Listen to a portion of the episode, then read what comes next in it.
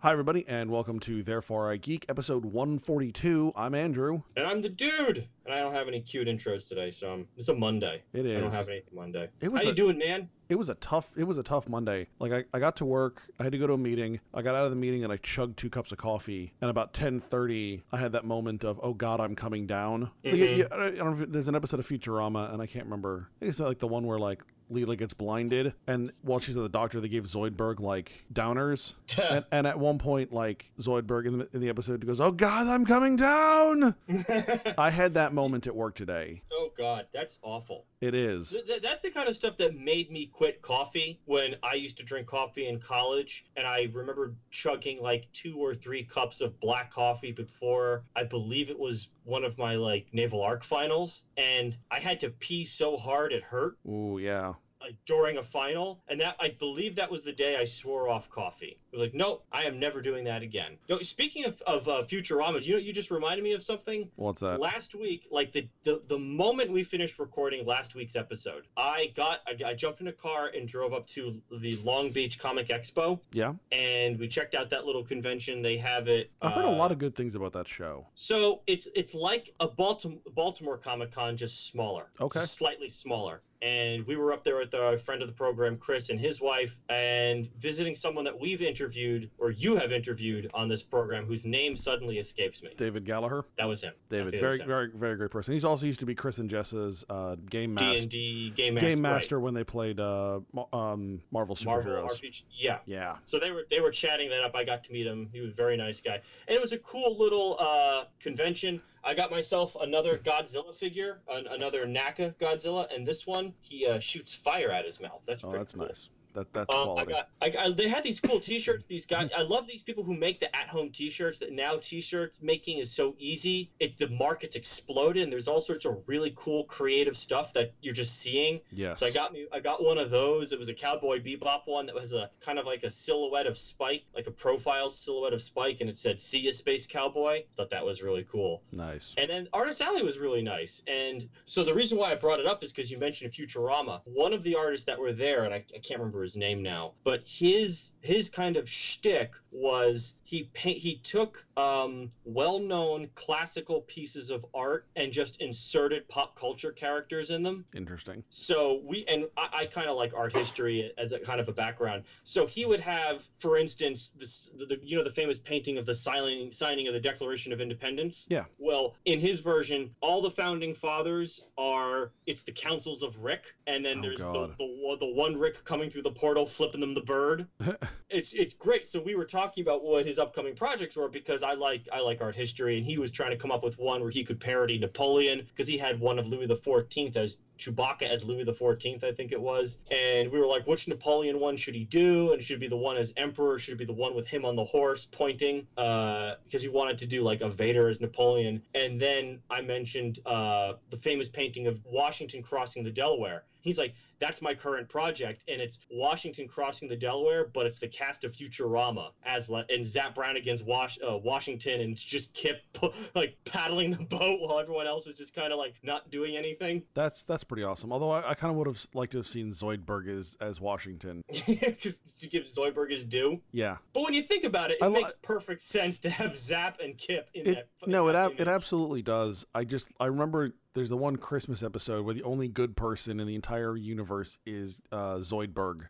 like Zoidberg gets a pogo stick, and that's like everyone else has to die. was that the one where like it was Mecha Santa and he's just killing everybody? You know, there's a, there's a couple of Christmas episodes with with robot Santa Claus, but that, that I think it's the first one. Yeah, Zoidberg is the only good the only good person, so Right. everybody else gets you know murdered, and Zoidberg gets a pogo stick. Right. Yeah, yeah. I do remember that. I do remember that gag, at least from one episode. But this artist is supposed to be at the Phoenix Comic Book Convention. If I go to that one, I'll look him up because I didn't really have a lot of spending money. I just kind of went to chill out at a comic book convention. Sure. and I, I had a lot of fun. We did have like one moment. Chris and I were walking down the aisles, and I'm going to explain this. I don't think it's going to translate, but it cracked us the hell up. Is we're walking down the aisle, and because you can actually do that at this expo, it's not a crush of people. And there's a guy cosplaying as Ric Flair, and he's coming towards us, and Chris and I are going towards him. So naturally, Chris, as he's passing him, goes. Woo! Woo, right? And the guy, the Ric Flair cosplayer goes, woo, at the same time. We would pass by. And then 10 feet behind him is some dude with like a shark mask on. Like he looked like the Katy Perry halftime Super Bowl shark. Sure. He- he- And he passes us by and, and he just goes, whoa. and I, we just lost it. It was just kind of the perfect time. We didn't respond to him because we couldn't get bring ourselves to do it, but all we because we could barely breathe. It was it, the timing was so perfect. Nice. Uh, so and, yeah, and, and, have- and it's one of those good time. moments you've got a hard time like crushing the man's soul that hard. right. Whoa! Like all right. Nice. all right. All right, now so that we've gotten going on in the thoroughly off topic, yeah. Uh, yes, what's going on in the world? So this week we're going to be talking about Diamond announcing a new method of uh, really selecting pulls for comics and comic shops. Joss Whedon leaves Batgirl. Kevin Dun, dun, Smith dun. almost died. dun dun dun dun dun. And we're going to do a little bit of an update for Black Panther. Because why not? Right. Because because history is being made, folks. Motherfucking juggernaut here. Unbelievable. I mean, like, I remember I joked about like it's gonna make all the money. I believe I said that, and like, but I so lowballed it when I said all the Yeah, you money. did. I didn't literally mean all the money, but it turns out it's actually making all of the money. Yeah. No, no. I mean, this is like Scrooge McDuck pools of money kind of money. Yeah, it's really something. Like you could you could actually swim in this. yes, No, absolutely. but. I would swim in the paper money, not the coins, because coins hurt. Yeah, although paper cuts. But, but is it really paper? I thought it's like mostly cloth I- anyway. do you think it wouldn't? I- I mean, I mean, if we're talking like crumpled up ones, you know, then maybe. But Well, yeah. Well, my frame of reference is always the ones that are used at strip clubs, and those are always a little soft. and and ew, just I, I can't even. I can't even. Oh, So diamond. oh God, hang on. I'm gonna. Okay, all right, all right, all right. So Diamond has announced a new system in order to pre-order books. About goddamn time. Uh, as as anyone who is familiar with the comic industry, especially comic shops, is aware, the the current what is referred to as the direct market is an absolute clusterfuck when it comes to uh, ordering books. All books are ordered three months in advance. You know, so you've got stores having to attempt to guess at what's going to be popular in three months, what books are going to do, where current storylines are going to go, how creative teams are going to change, popular sentiment, all these different things. So Diamond, in an attempt to, I guess, finally deal with this mess, is launching a new system they call Pullbox. this is what essentially they are adjusting to some form of market forces. So I don't know what exactly is pushing them, but this is a, a well needed and probably late to the game adjustment on their part. Very, very late to the game. You know, well, they haven't announced a whole lot of details. The the big demonstration of the system is coming in April at the Diamond Retailer Summit in Chicago. So we'll kind of have to wait and see what happens then. But hopefully this will make the system a little more market friendly, a little bit more retailer and consumer friendly because the existing diamond system, although it's worked okay for a long time, it's never been particularly good. And I think in the last few years, it's really shown how poor a system it really is. Sure, and I, this also seems to be a system that has basically just kind of is a legacy system due to lack of competition in a fairly small market. Is it uh, Diamond for at least the last 25 years has been the true only player in the game.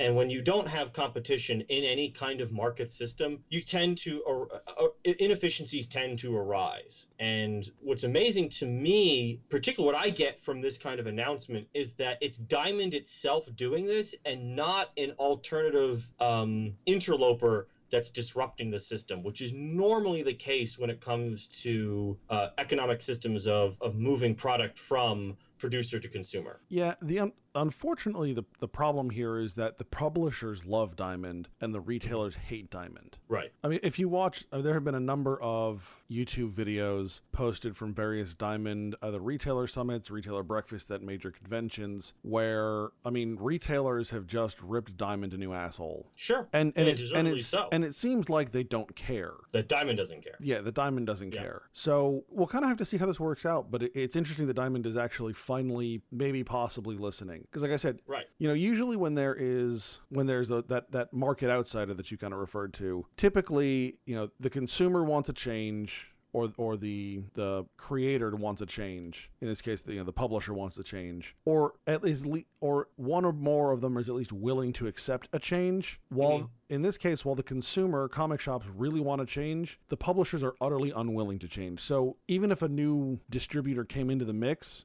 quite honestly, the big two publishers just wouldn't be interested. They wouldn't involve themselves. There have been several pub um, distributors over the years that have attempted to come into the market, and the big two just refuse to work with them. So um, we, we talked about this offline as to why it is that Diamond is kind of the big 800 pound gorilla in the room. Can you just do that for the for the audience real quick? It has something to do with Marvel's bankruptcy in the early 90s. Yeah, early to mid 90s. So, Right. Way back in the day, there were a number of publishers, especially when comics were distributed through newspaper uh, stands and through like spinner racks in soda fountains and drugstores, things like that. It went through various regional um, distributors or various dis- distribution syndicates. As the comic specific shop came into development, these kind of comic distributors kind of coalesced. And by the time we get to the 90s, Marvel had its own in-house distribution and then DC used Diamond. And eventually when Marvel went bankrupt, one of the, the things that kind of went went to the wayside when Marvel trimmed down to, to stay alive was their distribution. So since the, the mid to late 90s, Marvel has also d- gone through Diamond. Given the market share, especially at that point of uh, Marvel and DC going, especially going from the late 90s into the 2000s. Right? Image had a big spike in the early to mid 90s and then dropped off significantly. Any other smaller publishers really were forced to jump on the Diamond bandwagon. So the, the conditions of their bankruptcy was not that they had to use Diamond, it's just that they decided to to save money.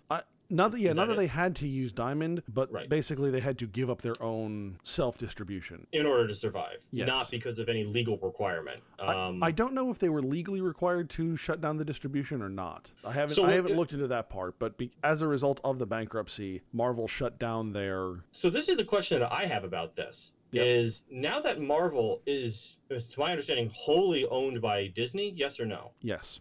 Do you think there's a possibility that, well, in the future, that Disney will resurrect its own distribution system or distrib- distributor? Distributor. No, actually, I don't think so. But what I have heard people speculate on is that Marvel will basically become a warehouse of IPO or of uh, IP, not IPO, Mhm. of intellectual property, Mhm. and that they will actually farm out to other publishers uh, comic writing responsibilities. That basically Marvel will not write its own comics. And Interesting. and part of their justification for that is if you look at some of the Star Wars stuff that's happening now, right? Marvel is publishing the I what I would call core Star Wars comics right now, but Sure. there's what's called Star Wars Adventures, which are for younger readers that I believe have been licensed out to Boom Studios, if I'm correct. It's it's one of the Mm. smaller publishers that's known for um kind of off the wall stuff. well, they're known for doing licensed stuff. Hang on a second, let me just look this up. Oh yeah, that's- sure, that's true too. I mean, I have a bunch of Boom stuff for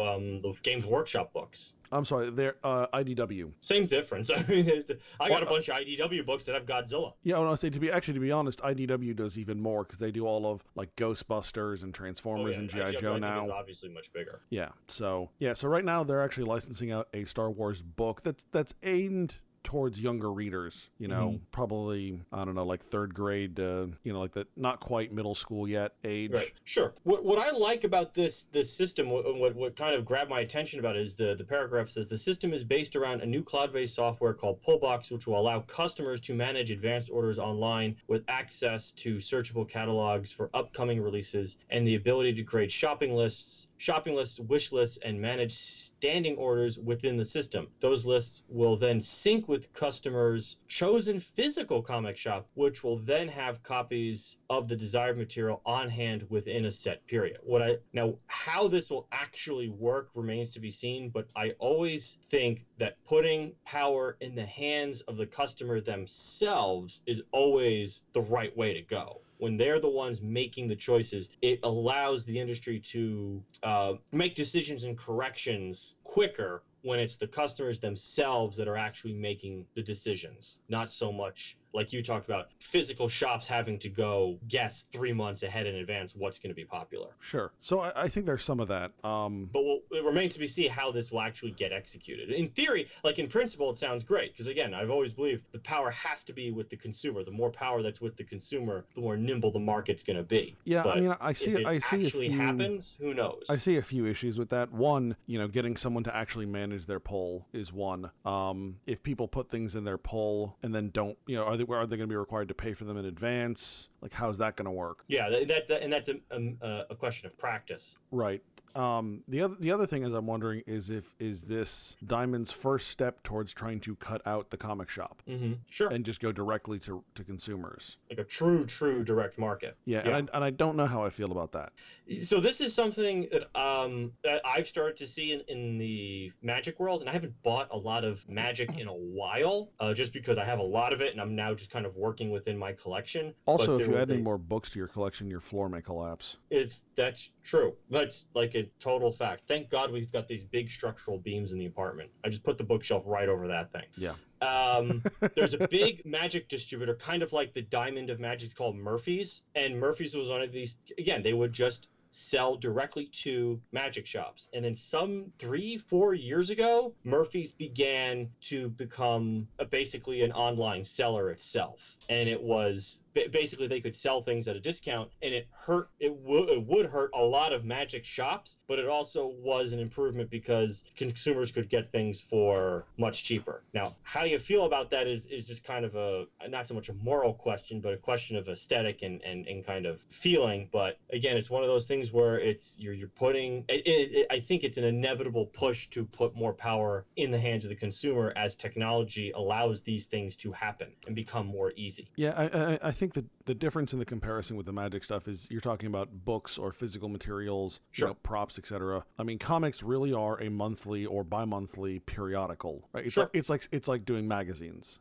effectively. Sure. So sure obviously not an not an exact exact comparison, but you know this will be interesting to see where it goes. Um, But the analogy, I think, is is just to illustrate how this kind of stuff works. True. All right, so moving on, we also got the announcement this week that Joss Whedon has exited the Batgirl movie. This took me by surprise. Um, I'm not as surprised for a couple of reasons. So, um, Joss Whedon. So his his quote here, and I, I actually do think this is an interesting quote from him, is that Batgirl is such an exciting project, and Warner's DC such collaborative and supportive partners that it took me months to realize I didn't have a story. I'm grateful to Jeff and Toby and everyone who was so welcoming when I arrived and so understanding when I um. Is there a sexier word for failed? hmm Now, I have to give him a lot of credit that if this is a true statement of, you know, I came onto this this project I was really excited about and then realized I couldn't I wasn't I was going to suck. Like Right. I have some res- some level of respect for that if it's if it's an actual a thing. Right. But man, that's hard to believe. It's hard to believe. Really hard to believe. Also,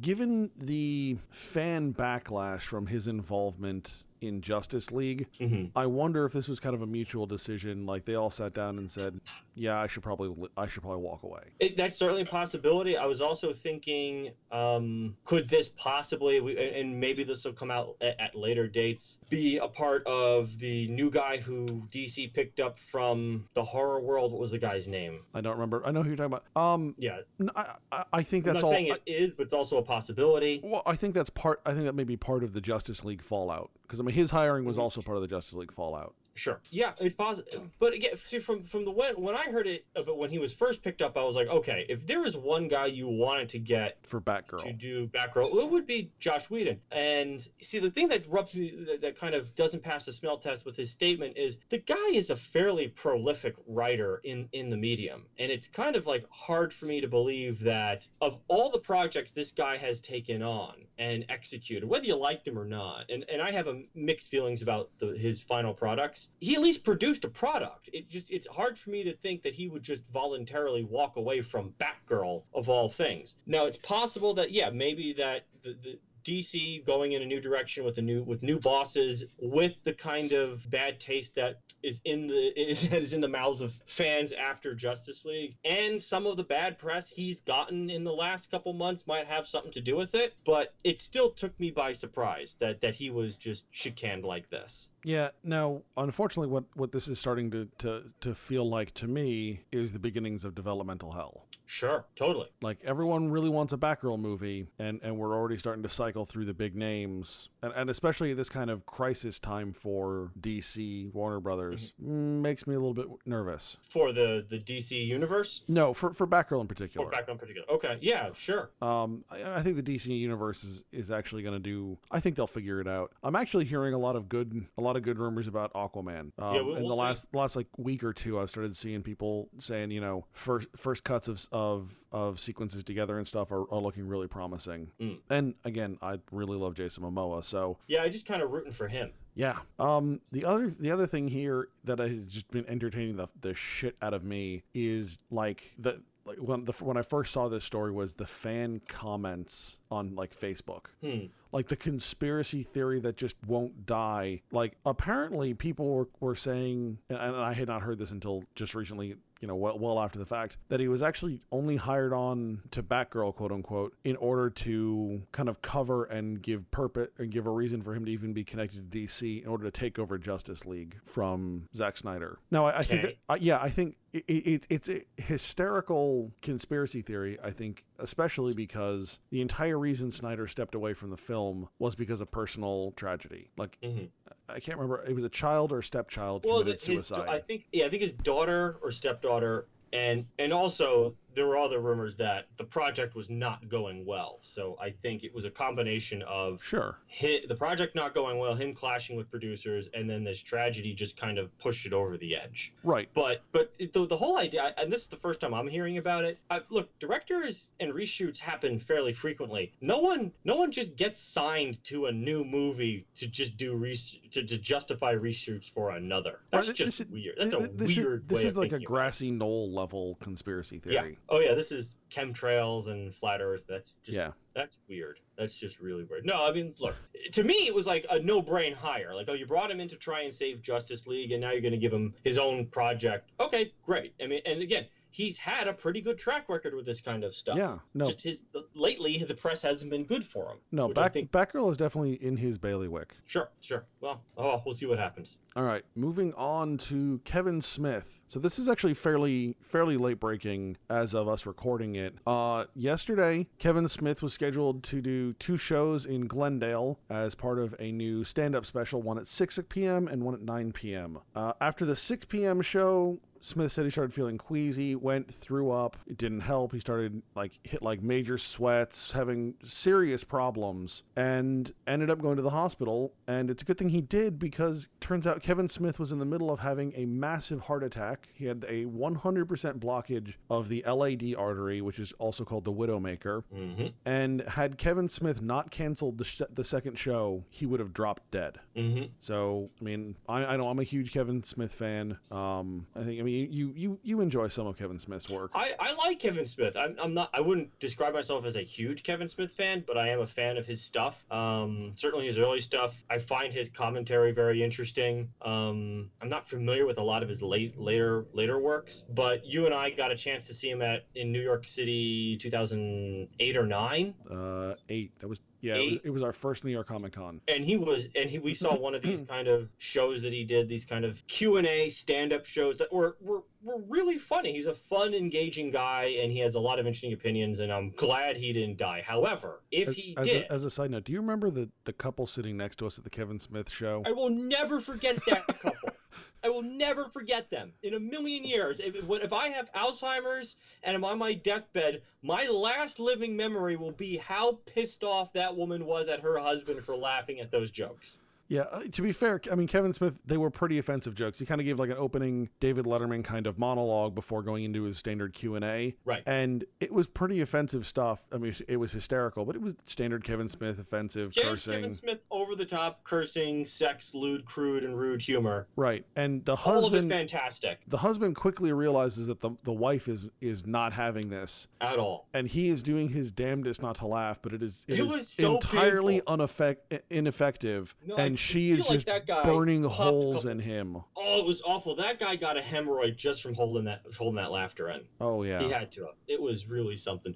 But I will say this: if if if Kevin Smith did by chance pass um, from this, and he didn't go to the hospital, he tried to go forward with the stage, and he died on stage. I just I am of the opinion that dying on stage is just one of the most badass things performers can do. It's happened a few times, uh, most notably to the British magic comedian, comedy magician uh, Tommy Cooper and that video is actually out there. And there are guys out there who love performing, who love being in front of people, and they're all, and I have heard them say this to me that they're like, "Yeah, I'm gonna die on stage." That's the way I want to go out. It's super, super epic. I'm glad he didn't, but it still would have been super epic. Yeah, one of the ones that, that always comes to mind is the grandmother from Beverly Hillbillies, who, Mhm. who was actually not quite as old as she appeared on the show. She went on to uh, do a stage, do the grandmother character in the stage performance of Pippin. Mhm. She went on stage, did her performance, went back to her dressing room, and died. Right. Yeah. Yeah. Damn. Do you remember that uh, movie with um, John C. Reilly, uh, Walk Hard? I, you know, I never actually saw that one. It's a goofy movie. It's not great, but it is funny. And he plays basically a Johnny a Cash Johnny character. Cash yeah. type character, but but they also smash in like every other music biopic Sure. that has been around. But at the end of that movie, they, they have like a tribute to him, a la the Roy Orbison tribute of like the late '80s, early '90s. Yeah. And then they do like the little scroll, like Dewey Cox was joined by his family, his entire family, for the first time in his life on stage. He took two steps off the stage and then promptly died. I was like, yeah, that's exactly how you go. If you've been, a, if you are a lifelong performer, you die on stage. That's the way it should. That's the way it should go. Yeah, so I mean, I'm looking forward to to some more Kevin Smith work now. Yes, hopefully, hopefully he makes a, a full recovery here. Um, I, I mean, I gotta say, Kevin Smith has, has one of the most accurate portrayals of a comic convention I've ever seen in the beginning of Chasing Amy. It's also one of the funniest things I've ever seen in my life. hmm Um, so we wish Kevin Smith the best of of luck. All right, so Black Panther, All the money. all the money, Scrooge McDuck level money. Oh my God.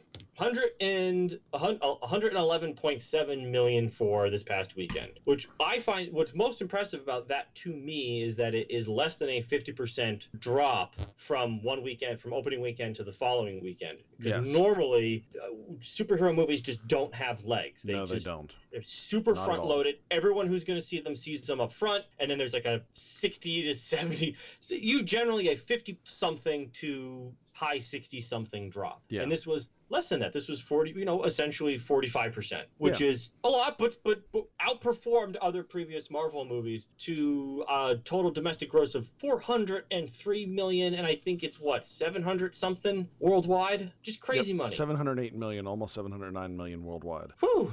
In in two weekends i mean typically a film has to double their budget in order to, to break even so in two Right. weekends on just domestic black panther has done that the budget Yes. from what i've seen is about 200 million Right, which is incredible because I've always said that you, you the chances your chances of success are much higher if your budget is much more reasonable. And these are one of those times where it really didn't matter. You had a two hundred million dollar budget, big deal. yeah and Just, and just big deal. and looking at the box office coming up you know there's nothing that's going to take black panther down this weekend No. i think a wrinkle in time has a pretty good shot of doing it depending on how their how their release goes if they've got a decent release they'll they'll take the number one Sure. spot It's I that's a hard one for me to judge because I just don't know. I don't have my finger on that pulse. I can't seem to find that one of what what the anticipation is because who knows? It could be a, a complete kind of meh fest, or it could be who a Jumanji. I have no idea. Right. I know a lot of people who are excited for it, but you know we haven't gotten any reviews for it yet, so we'll kind of see how When it I pans was at- out. I was in Disney a couple weeks ago. I went to the California Adventure Park and they had um, like one of those big 10, 15 minute previews of the movie. Right. I watch it. Oh, okay, cool. Uh, and it was just hard for me to gauge just from that preview that this was going to be a, a big deal. I'm, it's, I don't know. I really don't know. But what's interesting, so the Black Panther thing, we talked about it as a as a movie mostly. We really kind of stayed in the in the box of how is this as a movie. Right. Now the movie's been out for about a week. In your world, what have the discussions been about Black Panther now? You've gotten a chance to interact with some people who have seen it. What's the kind of general feeling that you've seen towards the movie? I think people are really enjoying it. Mm-hmm. I mean, I, I don't know of anyone who's surprised at enjoying it. I think they go, yeah, I, I really liked it. But, you know, I've been hard pressed to find anyone who's actually gone to see it who has a negative opinion of it. I know a few people who have negative opinions of it for, I don't know, reasons, Mm-hmm. but they're basically saying, no, I'm not going to go see it. Well, then, you know, what basis do you have to judge it on? Right. If you haven't seen it, then you can't. I mean, what do you what do you talk about? It's, it's like it's is- like bitch, it's like bitching about politics when you don't vote. sure. You, you Um, no matter who you vote for, like you, you have you have to you know make your make make your choice. Right, and and as far as the movie's concerned, I like I saw, I wasn't the hugest fan of it because it's just it's it's, and I, I was glad I saw cr- some critics say this and heard other critics say this that at the end of the day, for for all of its um, achievements, at, at its base, it's still a Marvel movie, and if you like Marvel movies, you will like this movie. Yeah. If if you don't, you're gonna be kind of bored. I was kind of bored. Right. But if you like Marvel movies, like let's say you like them and you didn't like this movie, then I have I have to question your judgment on this one because th- then there's, there's a kind of break in consistency that needs to be explained. Yeah. Well, and I mean, again, I mean, you don't. But luckily, I haven't encountered anyone like that. I haven't seen that yet. Well, I would say you don't really like Marvel films, but you also didn't think this was a bad film either. Well, there was so the cringe factor on this one was actually fairly low. Right. Like there wasn't. I really couldn't find a movie that went, "Oh my God, they they did that. That what the fuck is that?" There was. No, I couldn't find one. The right. only This this is not Last Jedi for you. No, no, no, no, eh, or, or you know, call me by your name or anything like that. But like the only thing that really got me, and this has come up in in my discussions about the film, and I'm curious what people are talking about or you're talking about it was just the the whole idea of Wakanda. This kind of, and I talked about it briefly. When we talked about the movie, that a, a, a meteorite making flowers give human beings the ability to have superpowers is far more believable to me than an isolated society in the middle of sub-Saharan Africa becoming advanced. Because I have no scientific evidence to tell me that it's impossible for space rocks to give flowers the ability to give you superpowers. We have the entire human history uh, to illustrate that when you isolate a society, it becomes poor and it becomes backwards. Yeah, and that I was mean- my only that was my only beef with it is because some people were taking the Wakanda concept a little too far. And I was like, let's pump the brakes here. It's still a fantasy movie. It's Well, still I a mean, fantasy I think movie. part of that though is playing into you know human legend and mythology, right? I mean, they, he even Absolutely, um, right? Th- Klaue I- even I- even mentions El Dorado, but I mean the idea of Atlantis. Of course. Right. I mean, it's one of the it's one of those those cognitive dissonance that, that you know humans we understand that the science tells us this, but we really want to believe this. No, th- th- that's what I'm saying. Is I, I think I said this in the last episode. That is a lo- this kind of the the advanced isolated society is a long-standing trope and cliche in in fantasy in particular. Uh, you could it, in, it's in Tolkien. It's like you just mentioned. It's in mythology. It's always there. And and that was just my whole point is um, we understand that that it's fantasy, but there were some people, at least in the conversations I was having, that were taking this a little too far, and it, and it, it would just allow me the opportunity to say that's actually not human. Human. You want to be connected. And what I liked about the movie at the very end, my one kind of real favorite part about the movie was T'Challa opens up Wakanda to the rest of the world. That was the that was the whole thing. At the very end, he opens Wakanda to the rest of the world because that's what societies are supposed to do. They're supposed to be connected in culture and trade and and labor and goods and services to the rest of the world. That that was a good thing, and Right. part of me felt like people missed that. That's what kind of I, when I when I, I had these conversations with people, and that's why I bring the, the, this kind of kind of pet peeve of mine up because normally I wouldn't really harp on it, but it seemed like people were missing the point. The point of the movie was T'Challa opens Wakanda up to engagement in the rest of the world. That was a good thing. He's the good guy. He had a good idea. That was the point. Right. Don't stop missing that point. Yeah. That, that that's really because there's a lot of people because again, if you watch the movie, it, he's kind of pulled between two characters. His somewhat superfluous girlfriend who wants to kind of throw open the gates and just give out money and let everyone who wants to live in Wakanda live in Wakanda. Right. And T'Challa's like, no, what about our way of life? Which I thought was an interesting verbiage for this kind of movie.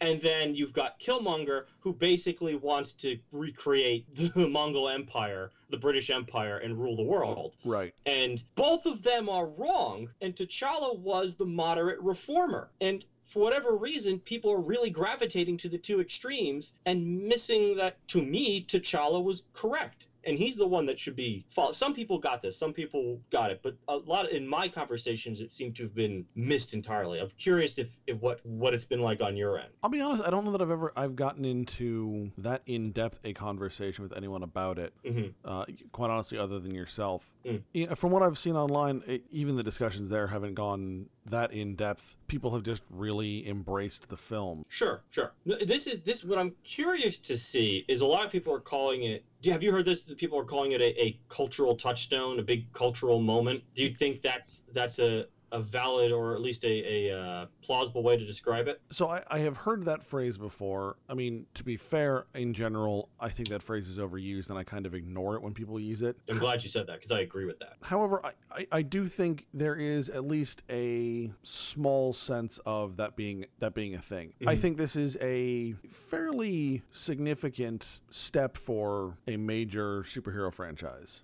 Sure. Right. I mean, especially, I mean, we've had we've had black superheroes as mm-hmm. protagonists, of course, but almost inevitably they've still been surrounded by everyone else is white. Mm-hmm. This is a very mainstream film that is overwhelmingly minority in cast. Mm-hmm. Right. There are really only two white characters, and they really are not not even second. They're really tertiary characters. Mm-hmm. You know, and and in in addition to the the you know two kind of minor white characters, you know, and and and the overwhelmingly black cast, there's also a number of minor Asian characters. So I, I, do think this is going a long way towards addressing the kind of lack of diversity in Marvel in, in their films. In Marvel in particular, not not in the broader context. Right. No, right. I mean, I so, sure. So I, I agree with a good chunk of what you're saying, but so I came at it from a slightly different angle. When I hear about a movie being a cultural touchstone, I think about does a movie, and particularly just let's stick with movies first, or, or even a book for or comic book for that,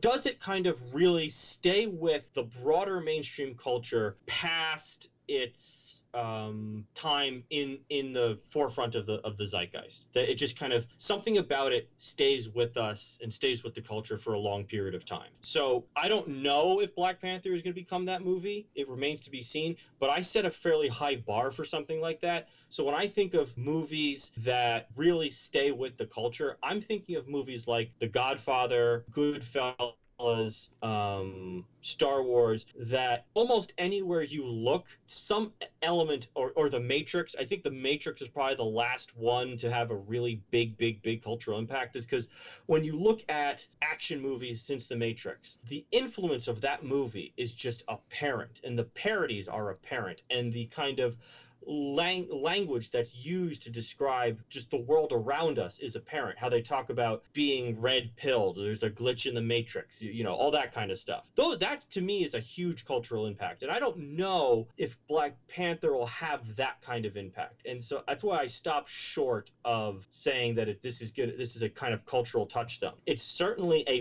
box office touchstone. It's a historical moment in in box office history. But I I, I set a much higher bar for cultural impact before I start give, granting something a movie that kind of mantle. That said, it will take some time. I could be proven wrong in 10, 20 years. There could be some sort of catchphrase or scene or visual motif from the Black Panther that's going to be with us for a decade. That remains to be seen, but I'm skeptical that that's going to occur. Right. Well, I, I do agree that it, it will take time. And I think certainly from a larger cultural standpoint, there probably won't be that. At least within kind of a smaller defined community, I think this may be a touchstone in terms of like geek culture you know, with within the um, the community itself. hmm But yeah, I, I don't know I how, how it will impact the commun the, the larger you know community of the whole, so to speak. But I think like I said, within geek culture, Yeah, within that within that kind of comic book world, I, I could I could buy that. I'm I'm less skeptical, but um, but as the when we talk broad, ah,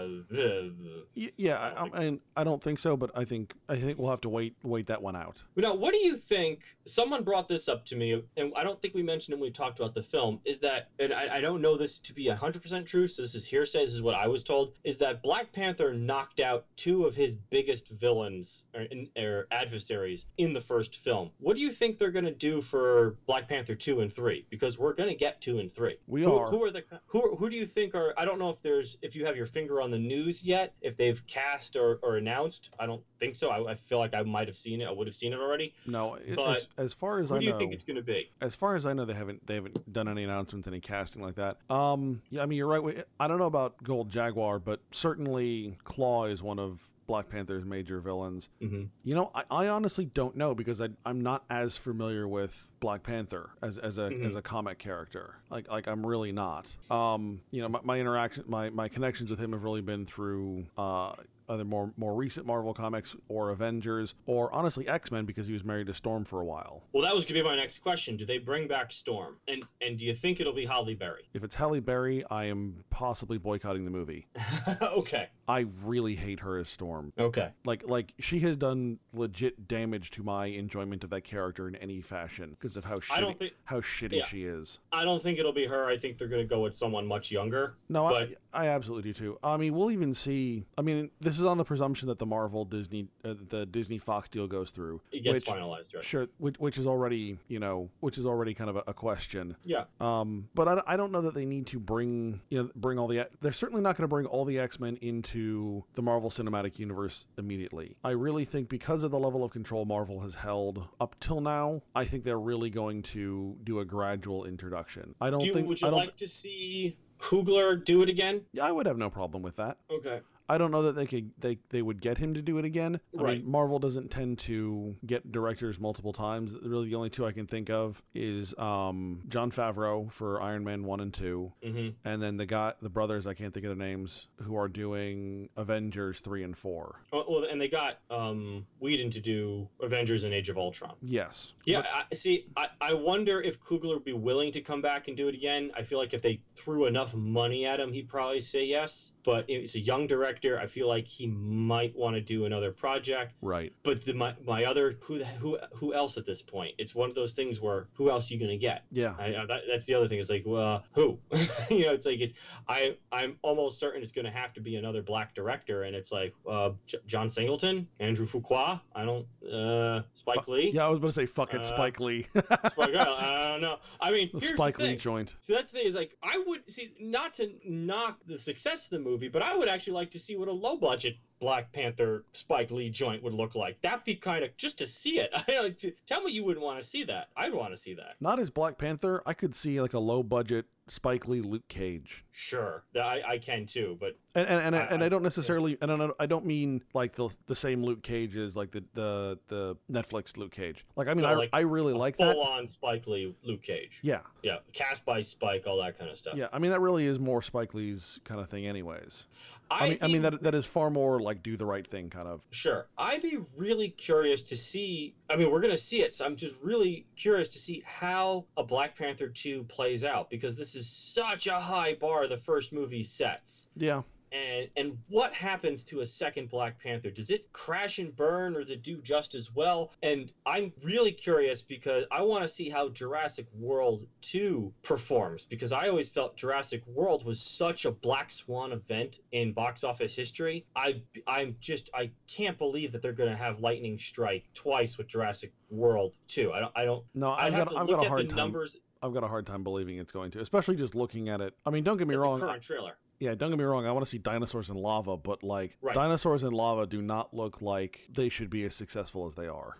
They shouldn't. So I'm curious. I would I, I would have to look at how well um duh, duh, duh, Jurassic World did, and then kind of just do your standard um sequel percentage drop and see how close it gets to that. Yeah. And, and then I'd be curious to see it, once Jurassic how Jurassic World. I understand they're two very different movies, but I'm comparing them just, and I know there's a lot of different kind of cultural baggage attached to those films, and they're both very different cultural baggages, but they're both to me very much black swan events. I would not recommend cranking out 200 million dollar after 200 million dollar black superhero films one after the other. Like I I, mean- would I mean- I wouldn't recommend that. I wouldn't recommend cranking out two hundred million dollar superhero films one after another at all. Correct. all. Yeah, that but that's my point. But uh, we've talked about this on the show before. Is like, please, you know, when when Logan or uh, Deadpool did was rated R, please don't take the wrong lessons from this. You know, Black Panther did well because it was a you know partially got lucky in terms of timing, and the other hand is it, it was pretty well put together. It wasn't the budget that did it. Yeah. I'm sure the budget helped because it, it, but even at times it kind of looked a little gooby to me. But Sure. I mean, I would just yeah, that was just kind of it on my end of what the the conversations were like around Black Panther. Yeah. All right. So what have you been into? Well, kind of speaking of Black Panther, I was watching. I've been rewatching the show The Boondocks, the first three seasons, not the fourth one that Aaron um, McGruder was not a part of, and, and just enjoying the hell out of it. It's still pretty darn relevant. It's still funny as hell, and you, I'm picking up on little jokes that I had uh, not picked up on beforehand. I managed to finally earn enough points in Star Trek Online to unlock the Vengeance class Dreadnought. That's pretty sweet. Um, in the amount of time and effort I put into doing that, I probably could have mastered Mandarin Chinese, but instead, Eh, I have a spaceship. you'll figure it out when the Chinese take over. Yeah, Uh, it- it- you know, as- you know, as- a- as- steep learning curve like that really helps. yeah, as, it's kind of like you know, mother is the necessity of all eh, everything. But I, I'm having fun with it. It's well, the one of two things that truly came out of Into Darkness that I loved: that ship and Doctor Marcus's under uh, underwear scene. Great. Everything else, meh. And I got a new board game that I did that, unboxing. that, Dr. Marcus underwear scene just like she's an attractive woman, but like I don't know, the body posture or something just looked very odd and, and did nothing for me. Oh, did it? Uh, did everything? It was good. So, and I got another um, board game. I'm really interested in getting to the table as soon as possible. It's called Washington's War. I did an unboxing video that I'm going to upload uh, the moment I get an opportunity. It used to be a game called We the People that I played. Oh, I want to say nine years ago, and that I enjoyed. I remember enjoying it. It was the same guy who showed me Commands and Colors. Ancients was the guy who showed me We the People, and G. It was back then. It was Avalon Hill produced We the People, and GMT, one of my favorite war game publishers, kind of took it, retooled it, and kind of spruced it up and made it look nice, and gave it a new name called Washington's War. And I've read through the rules a few times. I think it's going to be a lot of fun, and I will let you know once I get it to the table. Excellent. Uh, let's see what have I been up to. Uh, so over the weekend, uh, I was fortunate enough. Becky had gotten me for Valentine's Day a photography class at the Virginia Zoo. Mm. So that was a lot of fun. Just got a lot of like little nice like tips on how to shoot wildlife at the zoo, like how to Mm. sh- how to shoot through like the wire mesh that like keeps like birds and stuff in without Yeah. having it show as much. Um, yeah, how to like minimize glare on the glass. Things like I mean, kind of real simple stuff like that. But it was I got some really nice pictures. It was a nice cloudy day, so like the animals were all out doing stuff, and the zoo has a new lion cub that was just like running around playing like an idiot and was great. Mm-hmm. Uh, I have I, I finished re-listening to the smartest guys in the room because I was just on a like a his, like a kick for that kind of book, and it, Mhm. it still just blows my mind that these idiots thought that what what they were doing was in any way, shape, or form legal, and that lawyers and auditing firms and everyone signed off on it. Like just just blows my mind. Um, I haven't been in, taking in all that much other media. I was, I, you know, I was actually having a, a thought tonight because I keep coming up with really interesting like ideas for stories and things like that. And I think for a little while I'm gonna have to go on a kick where I consume less media in order to attempt to produce more media. cool. So you know, we'll kind of we'll kind of see where that goes. Uh, I would really like to be able to you know get some of these story ideas out and you know whatnot out out of my head and out into the universe. So I may have to cut down on my television and